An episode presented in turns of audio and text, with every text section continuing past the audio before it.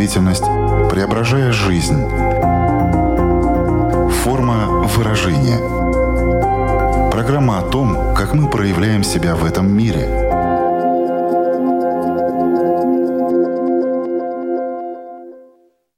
Здравствуйте, меня зовут Александра Плотникова. В эфире Латвийского радио четыре программа «Форма выражения». Приветствую вас также, если мы встретились с вами на одной из крупнейших платформ подкастов. Любите ли вы ощущения, которые дарят качели? Такое эйфорическое чувство полета, свободы, даже, можно сказать, счастья. Ошибочно думать, что качели любят только дети. Отнюдь. Многие взрослые к ним тоже неравнодушны, потому что это хороший способ окунуться в беззаботное детство, снять стресс и, как следствие, улучшить настроение. Однако, если вы отдаете предпочтение эмоциональным качелям, то это напрямую влияет на качество вашей жизни и, поверьте, не лучшим образом. Как понять, любите ли вы кататься на эмоциональных качелях? Что под этим вообще подразумевается? Почему одни люди испытывают в них потребность, а другие нет?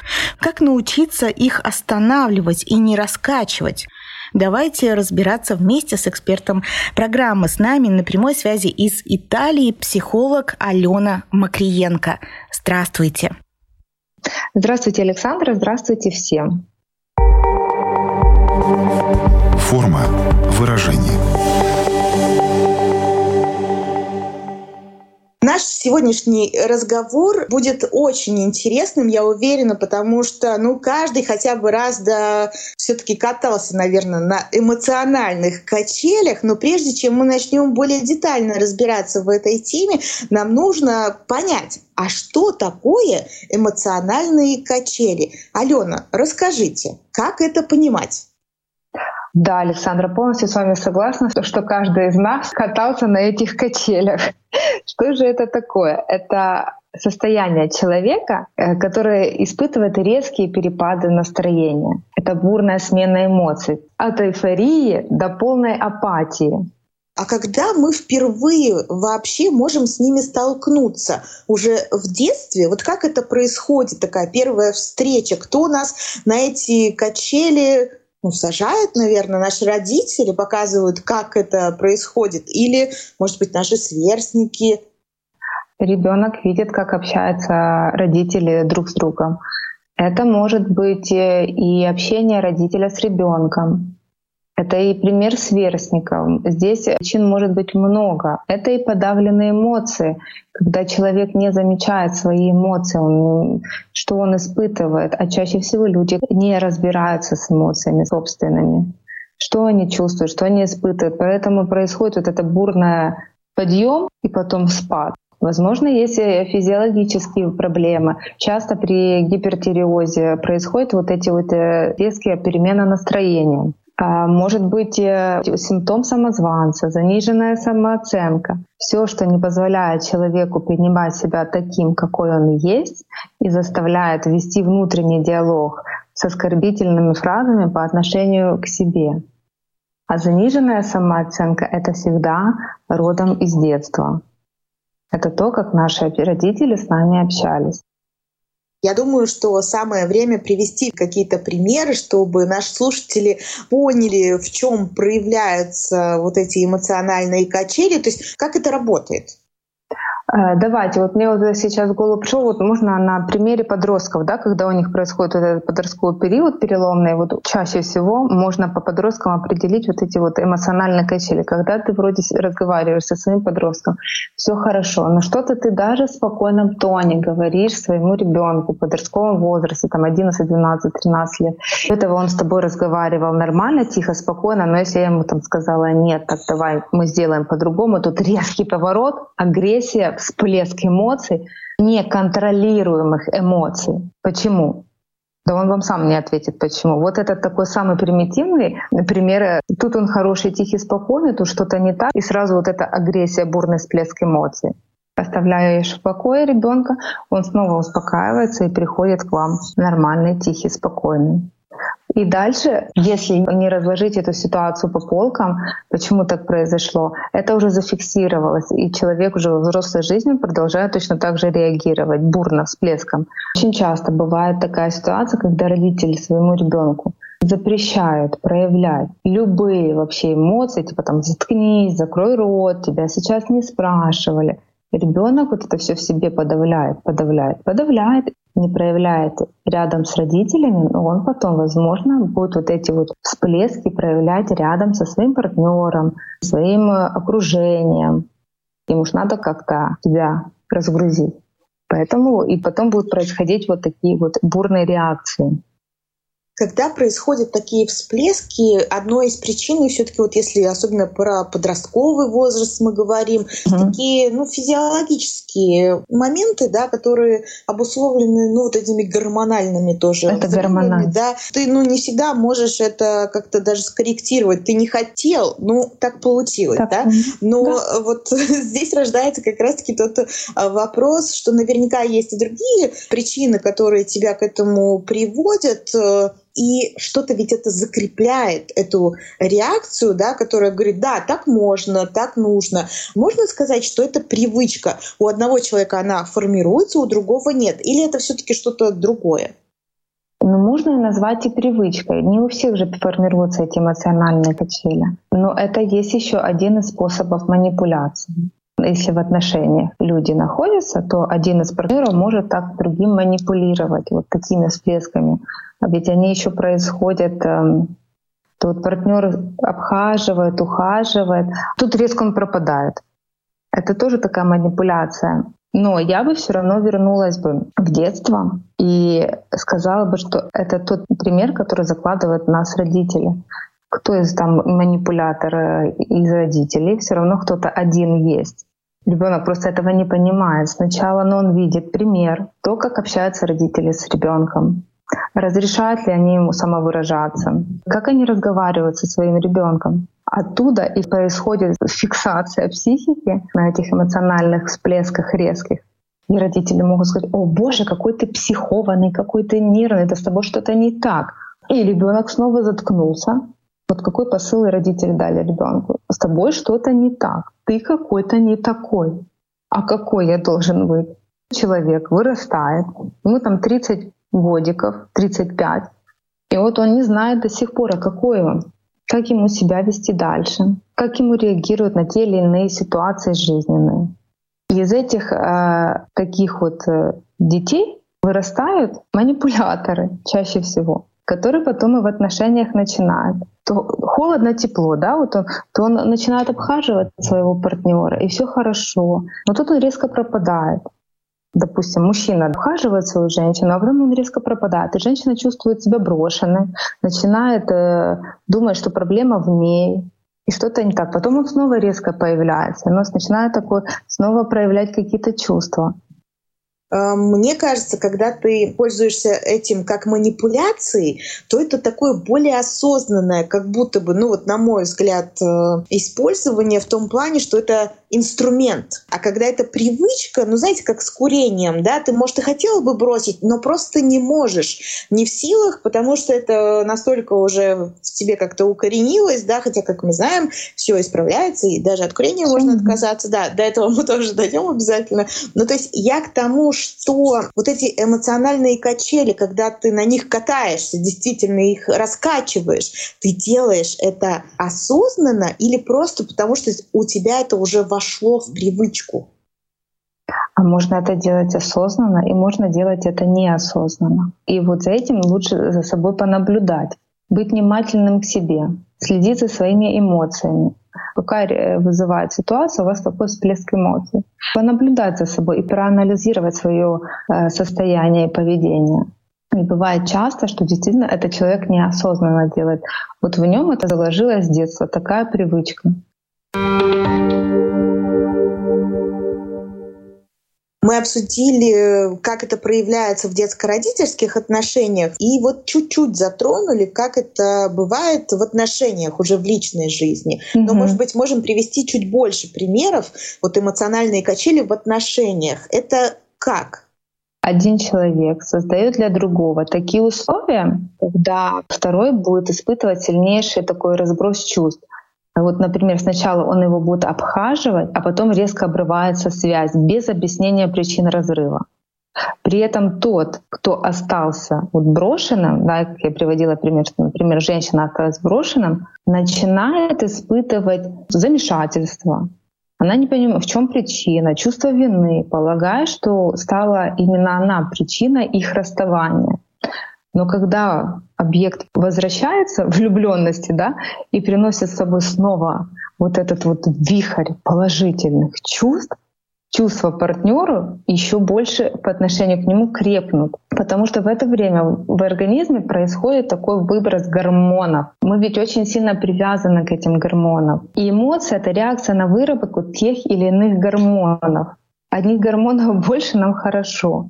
Мы себя чувствуем хорошо. Других гормонов много там, или недостаточно, мы чувствуем себя плохо. Ну вот еще раз уж мы заговорили об отношениях, они бывают не только личного плана, но и профессионального. Вот эмоциональные качели в профессиональной жизни, как они там могут проявляться? Люди вот, в профессиональной сфере тоже, да, можно все равно ищут такой вот повод для упрека и стремится вот воздействовать на триггерные точки, которые вызывают вот эту эмоциональную бурю.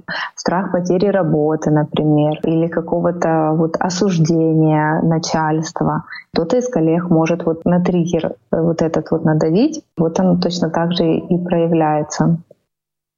А вот интересно, как мы на это ведемся?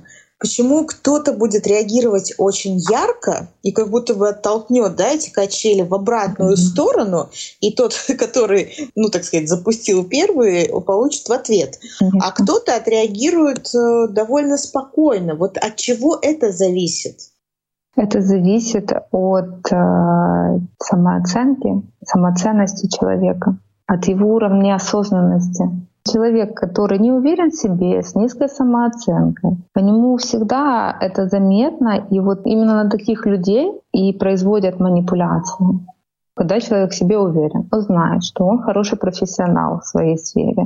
И если к нему начнут как-то там подкатывать, говорить, что ты не такой, этот человек всегда ответит четко и грамотно, так, что его поймут с одного раза. Форма выражения.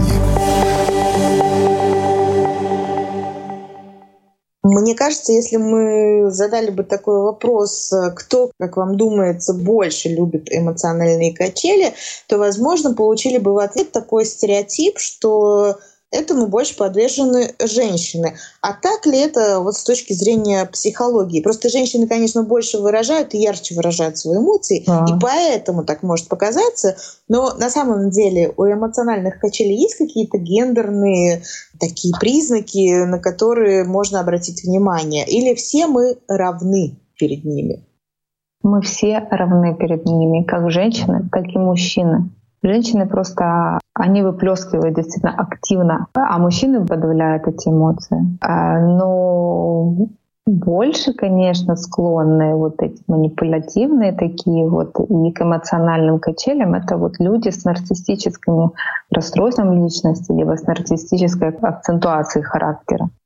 Это люди, я коротко скажу, они думают, что они лучше других, они уникальны, они особенны. Их вот это завышенное восприятие собственного достоинства и достижения часто подразумевает заниженную значимость. Вот на самом деле это люди внутри очень травмированные, но они одевают вот эту маску такую защитную. И вот этим вот своим превосходством над другими они так закрывают вот эту свою, как я говорю, сквозную дыру в душе. Они хотят казаться лучше других. Они унизят другого, чтобы в их глазах выглядеть выше. Они любят манипулировать. Это или в отношениях между партнерами, это в детско-родительских отношениях. Очень часто встречаются один из родителей, либо оба родителя с нарциссическим расстройством. Ну это вообще беда-беда. а с каким запросом вот люди приходят к психологу, вот к вам, например, через который вы уже работая понимаете, что здесь присутствуют эмоциональные качели, что человеку это нравится. Просто вот знаете, напрямую вряд ли кто-то приходит и говорит: слушайте, вот такое испытываю удовольствие, прям не могу остановиться, хотя хотел бы, потому что как-то мешает. Вот знаете, как вокруг да около, где вот в каких ситуациях наших жизненных это может проявляться, что возникают какие-то трудности, то есть через что человек понимает, что что-то не так, но, конечно, напрямую это сформулировать как эмоциональные качели он не способен, да, просто в силу того, что этого не знает, не понимает и так далее. Через какие запросы в своей работе, в своей практике вы это чаще всего, возможно, замечали? А, конечно, человек не придет, не скажет, что там у меня эмоциональные качели, помогите мне с этим разобраться. Чаще всего это... Человек может сказать: я не знаю, чего я хочу, я не понимаю, чего я хочу, либо я ничего не чувствую. Нас не учили эмоциональному интеллекту. Взрослые люди, они даже не могут назвать свои чувства и эмоции, что он сейчас испытывает.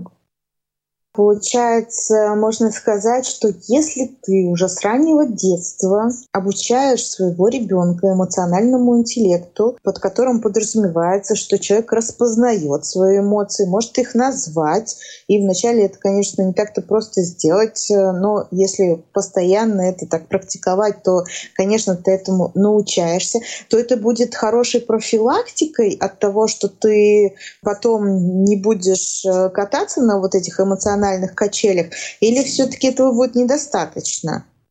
Безусловно, если начинать ребенка с детства обучать эмоциональному интеллекту, конечно, он, ему будет легче распознать в взрослой жизни. Он может обозначить, что он чувствует. Он не придет сказать: я не понимаю. Да? Вот чаще всего это взрослые люди приходят, тем, кому за сорок, говорят, что я не знаю, что я чувствую. Важно обращать внимание на моменты, в которых происходят перепады настроения, в каких ситуациях. Что происходит в этот момент, что стоит за конкретными мыслями, что стоит за конкретными образами или реальными событиями. И вот тогда можно разобраться, что это такое, чтобы взять эмоции под контроль. Просто получается, вы контролируете свое внимание, вы замечаете раздражители к этому и, и меняете отношение к ним. Кстати, и меняются ваши эмоции. Эмоции — это не случайные какие-то вспышки, это реакция на конкретный раздражитель. Вот это важно запомнить. Найти раздражители, и можно тогда уже усмирить свои эмоции. Но для начала хотя бы стоит обратить на это внимание. Когда мы говорим эмоциональные качели, мы подразумеваем, что вот на этих качелях как раз-таки катаются наши эмоции, то есть они из одной стадии переходят в другую, ну то есть вот эти крайности, там угу.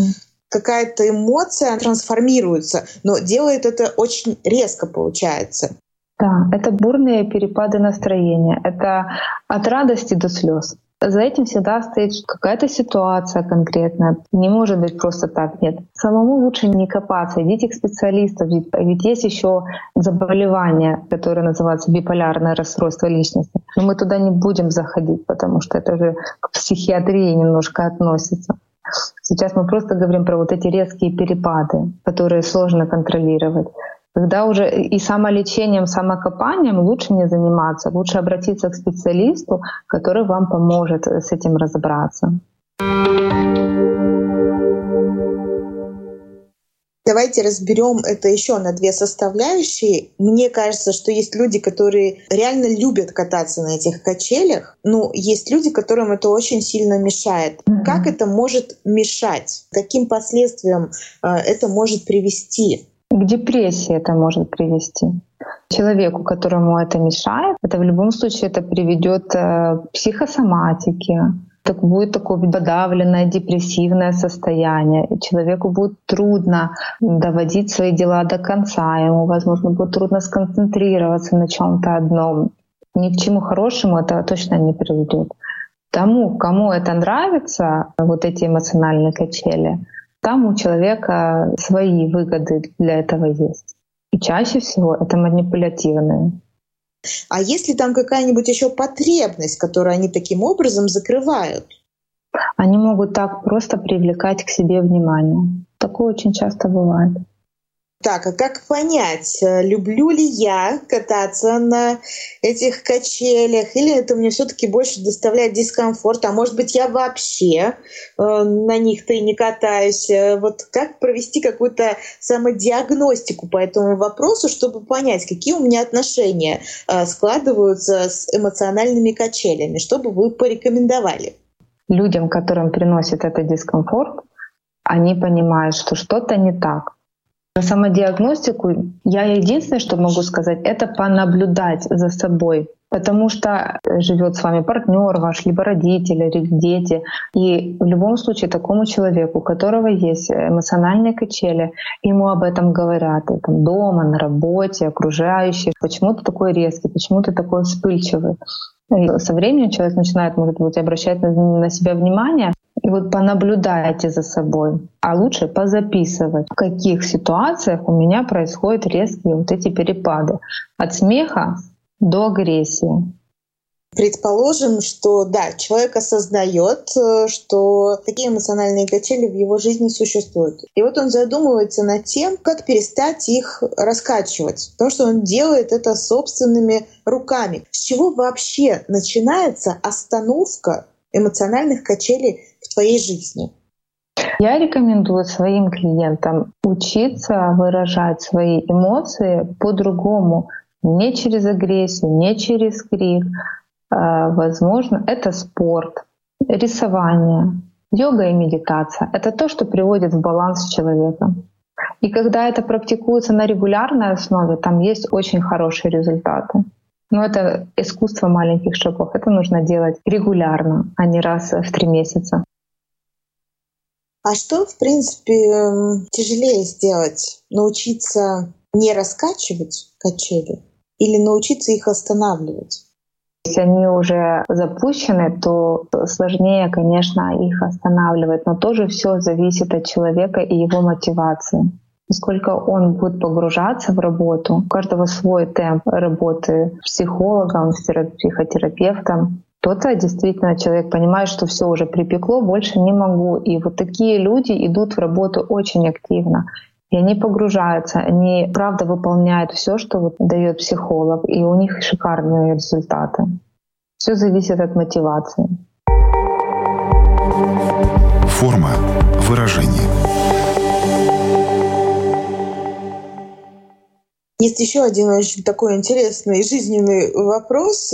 Мы встречаемся в своей жизни с очень большим количеством людей. И если один любит эмоциональные качели, ну или просто и практикует, не обязательно именно любит, но второй вообще никак положительно к этому не относится, он сразу их понимает, осознает, ему это неинтересно, невкусно и так далее.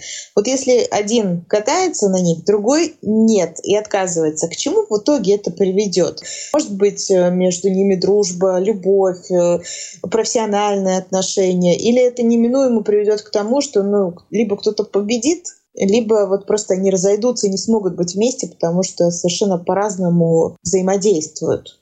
Они могут и разойтись, потому что человек, у которого действительно этот всплеск эмоций, такой вот раскачанные эти эмоциональные качели, с ним рядом находиться очень сложно. Ну вот рядом с вами человек, у которого резкие перепады настроения, но выдержать его очень сложно в партнерских отношениях, в дружбе, там, коллега на работе, вот такой вот. Есть, конечно, и варианты, когда кто-то прогибается и остается в отношениях с таким эмоциональным, бурным человеком. Можно предположить, что зачастую такие перепады настроения могут заметить как раз-таки близкие люди, обратить на это внимание, что, слушай, что-то очень ярко ты проявляешь свои эмоции, они еще так резко трансформируются. Вот что может сделать тот, кто находится рядом в таких ситуациях? Как правильно себя вести, что правильно говорить, чтобы вот это как-то, ну хотя бы, знаете, действительно здесь уже затормозить движение этих качелей? Ну, партнеру рядом затормозить движение этих качелей будет сложно. Здоровому партнеру, да, у которого нет этих эмоциональных качелей. Предложить, конечно, помощь, обратиться к специалисту, пойти э, сдать анализы, проверить все-таки, возможно, там действительно какие-то присутствуют физиологические проблемы. и решать этот вопрос со специалистом. Если человек приходит такой с эмоциональными качелями в психотерапию, то мы ищем причину, что произошло, что его привело к такому состоянию, где эти триггеры. И тогда и мы начинаем решать эту проблему. Это, если честно, в двух словах, потому что процесс, в принципе, бывает очень длительный. У каждого клиента, человека свой темп раскачки. Иногда без медикаментозного лечения не обходится, поэтому всегда работает там, психолог в паре там, с психиатром либо с другим врачом. Всегда нужно еще исключать физиологические проблемы. Если физиологических проблем нет, тогда уже сам психолог справляется своими методами, с которыми он работает. Очень классно работает арт-терапия, потому что через рисунки можно много чего узнать о клиенте и очень хорошо проработать свою эмоциональную сферу. Порой э, достаточно наглядно, знаете, можно рассказать о какой-то теме, если привести в пример, не знаю, какой-нибудь фильм или какую-нибудь книгу. Вот в рамках обсуждаемой сегодня темы приходит ли вам на ум какой-нибудь э, фильм или другое произведение, которое могло бы рассказать о том, как в действии работают эмоциональные качели? Это драмы всегда будут. Какой жанр хотя бы, может быть, посоветовать, где это зачастую присутствует? Смотрите, вот фильм, книгу я не могу посоветовать. Ничего мне сейчас на ум не пришло. Но да, если брать это отношения, например, там партнерские либо детско-родительские отношения, там всегда будет присутствовать драма. Возьмем маму, да, к такому же возрасте, когда она манипулирует своими детьми, так, там, болезнями, давлением, с драмой, там именно драма. О боже, вы меня доведете, дайте мне пожить еще несколько лет. Ну что же вы делаете? И вот она будет это все демонстративно, это все будет показывать, прикладывать руку к голове, к сердцу, где у нее болит, демонстрация мерения давления. Там всегда будет драма присутствовать. Насколько эмоциональные качели, они всегда, знаете, будут такими, ну, открытыми, наглядными. Все-таки, когда мы говорим о манипуляции, она зачастую такая скрытая. Вот если перевести это на эмоциональные качели, могут ли тут присутствовать какие-то, знаете, такие намеки, скрытые какие-то моменты, которые что ты не сразу даже и поймешь, что это эмоциональные-то качели? Это вот именно вот такие, вот как я назвала уже в отношениях, это когда то холодно, то горячо, то партнер ухаживает, то он резко пропадает. Вот это первые звоночки эмоциональной качели. Если ты еще вот на первой стадии знакомства, будь то коллега или партнер потенциальный, замечаешь вот эти признаки эмоциональных качелей, то что в этой ситуации лучше всего сделать? Поговорить с человеком, сказать вот так открыто, выйти на разговор, объяснить, что ты замечаешь определенные моменты, которые тебя тревожат. Или, в принципе, еще понаблюдать, сделать какие-то выводы и понять, что, ну, если ты с этим ничего сделать не можешь, то лучше разорвать отношения. Что будет вот наиболее таким эффективным способом в начале отношений? В отношениях должно быть хорошо. И если чувствуешь себя некомфортно рядом с этим человеком, то лучше на самом начальном этапе прекращать эти отношения. Потому что чаще всего эти отношения потом ни к чему хорошему тоже не приводят, а всплески будут они продолжаться и в семейной жизни, и в отношениях с детьми. Конечно, тут нужно не позволять собой манипулировать, но не все это могут распознать тоже. У человека должны быть хорошие, выстроены личные границы, чтобы не оказаться в отношениях ведомым. Я как раз сейчас подумала о том, что вот В детстве нам очень трудно этому сопротивляться, потому что просто мы еще не умеем выстраивать эти границы. И, в принципе, для нас наши значимые взрослые, которые находятся рядом, имеют большой авторитет. И если они, например, показывают нам, что такое эмоциональные качели, нам кажется, что это норма, и мы даже не думаем о том, чтобы это как-то изменить. Но вот интересно, если ты встречаешься уже в зрелом, осознанном возрасте с человеком, у которого есть такая потребность и такое желание время от времени заводить эти эмоциональные качели. Может ли он тебя подсадить на них, что и тебе со временем понравится это делать? Так может этот эффект тоже сработать?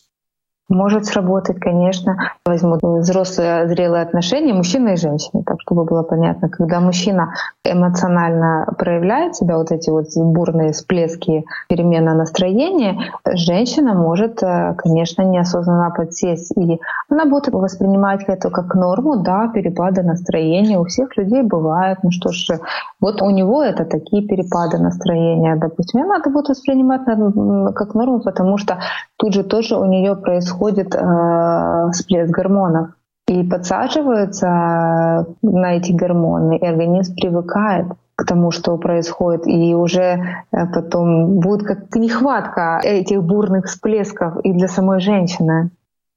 Они могут потом продолжать вот на этих эмоциональных качелях раскатываться прям до конца жизни, как говорится, то есть все время на них кататься, им это не может наскучить. Как эта ситуация может развиваться, если вот обоим нравится? Обоим нравится, и обои будут кайфовать от этого неосознанно. И это может продолжаться очень долго. Это правда. То есть пока это не мешает, соответственно, люди ничего с этим делать не будут. Да, потому что чаще всего все равно такие люди, они испытывают неосознанно удовольствие от таких вот всплесков, от таких отношений. Ну, у тебя может создаваться впечатление, как будто бы это твои качества характера, что вот ты так привык, и ты так себя ведешь, это там какая-то составляющая тебя. Но с возрастом, со временем, вот само пройти это может или нет? Ты повзрослел, и тебе это как будто бы перестало э, быть вкусным. Ну, вот эти все страсти, да, вот эти все всплески, они перестали быть интересными. Вот бывает ли так, что просто с возрастом проходит? Бывает. Возможно, просто перерос. И это действительно были, возможно, какие-то гормональные подростковые всплески. Такое тоже возможно. Кто-то сейчас облегченно вздохнул, думает, помню, было свое время, а сейчас да. Вроде как отпустила и не мучает. То есть, да, такие моменты могут быть. Да. Но, кстати, еще по аналогии с детством, знаете, как бывает, когда что-то в твоем детстве происходит, а ты вырастаешь и думаешь, вот так, как у меня было, я не хочу, я хочу, чтобы было по-другому. Этот фактор, он тоже может стать таким значимым в том, что ты, с одной стороны, помнишь, как ты на этих качелях катался, да, что родители с тобой, скажем, вели вот именно такие отношения, что они были эмоциональными такими всплесками, и тебе это не нравилось, и ты не хотела бы, чтобы так было в твоей жизни, но можешь ли ты с этим что-то сделать? И знаете, иногда же бывают настолько автоматические реакции, что ты хочешь, но не можешь. Насколько это пропитано вот в тебе, если ты даже сопротивляешься этому, не хотела бы, чтобы так было, но все равно видишь, что ты это проявляешь. Да, такое тоже бывает. Это уже такая определенная сложившаяся нейронная сеть. Но тут тоже либо вот если человек осознанный, он может наблюдать за собой, анализировать свое поведение, а лучше это все записывать. Я всегда рекомендую не просто в голове это прокручивать, а записывать, и тогда, конечно, проще. Если человек не может, конечно, такого делать, то лучше обратиться к специалисту, который поможет решить этот вопрос. Как ни крути, все равно мы возвращаемся к тому, что, конечно же, лучше всего обратиться к специалисту, потому что, ну, он с профессиональной точки зрения оценит ваше состояние и быстрее поймет, что к чему и по каким причинам вы любите или не любите, возможно, кататься на эмоциональных качелях. любите или не любите их раскачивать, или, может быть, вообще присутствуют ли они в вашей жизни, и поможет как-то с этим разобраться. Для меня это был очень интересный разговор, потому что, с одной стороны, каждый из нас действительно, как мы в самом начале сказали, ну, сталкивался с таким понятием, как эмоциональные качели, и явно это испытывал в своей жизни, но мы редко, наверное, так останавливаемся и задумываемся над тем, а как это проявляется, а что это, а почему, и что это на самом деле может быть достаточно опасно и приводить к таким, ну, неприятным последствиям. В заключении, что бы вам, Алёна, еще хотелось сказать, может быть, еще раз что-то так очень подчеркнуть, выделить, ну или просто пожелать нашим слушателям? Я бы пожелала все-таки замечать за собой те моменты, в которых происходят перепады настроения. Конкретные мысли, действия, реальные события, может быть, какие-то образы, воспоминания. Это будет очень полезно для всех. Ну и желаю всем нашим слушателям, конечно, не испытывать таких сложных всплесков, бурных эмоций, которые могут навредить человеку. А если такое за собой замечаете, обращайтесь к специалистам, и это действительно улучшит качество вашей жизни. Надеюсь, что наша программа тоже в какой-то степени помогает замечать какие-то моменты в жизни, которые потом можно как-то исправить и улучшить это качество жизни. Напомню всем, что сегодня с нами была психолог Алёна Мокриенко. Большое вам спасибо, Алёна, за этот разговор. Спасибо вам большое, Александра. Что ж, да, я, Александра Плотникова, присоединяюсь ко всему сказанному, ко всем пожеланиям. Желаю вам бурных эмоций, только пускай это не будет с такими перепадами, которые отравляют вашу жизнь, чтобы эти эмоции были приятными, эйфорическими, но со знаком «плюс». Я надеюсь, что ровно через неделю, когда наша программа снова выйдет в эфир на радиоволнах или на крупнейших платформах подкастов Apple, Spotify, Google, вы снова испытаете вот эту гамму приятных чувств. Но я желаю вам именно этого, приятных и полезных. Ну что ж, прощаюсь с вами ровно на неделю. Пока-пока. Отражая время, изображая действительность, преображая жизнь. Форма выражения. Программа о том, как мы проявляем себя в этом мире.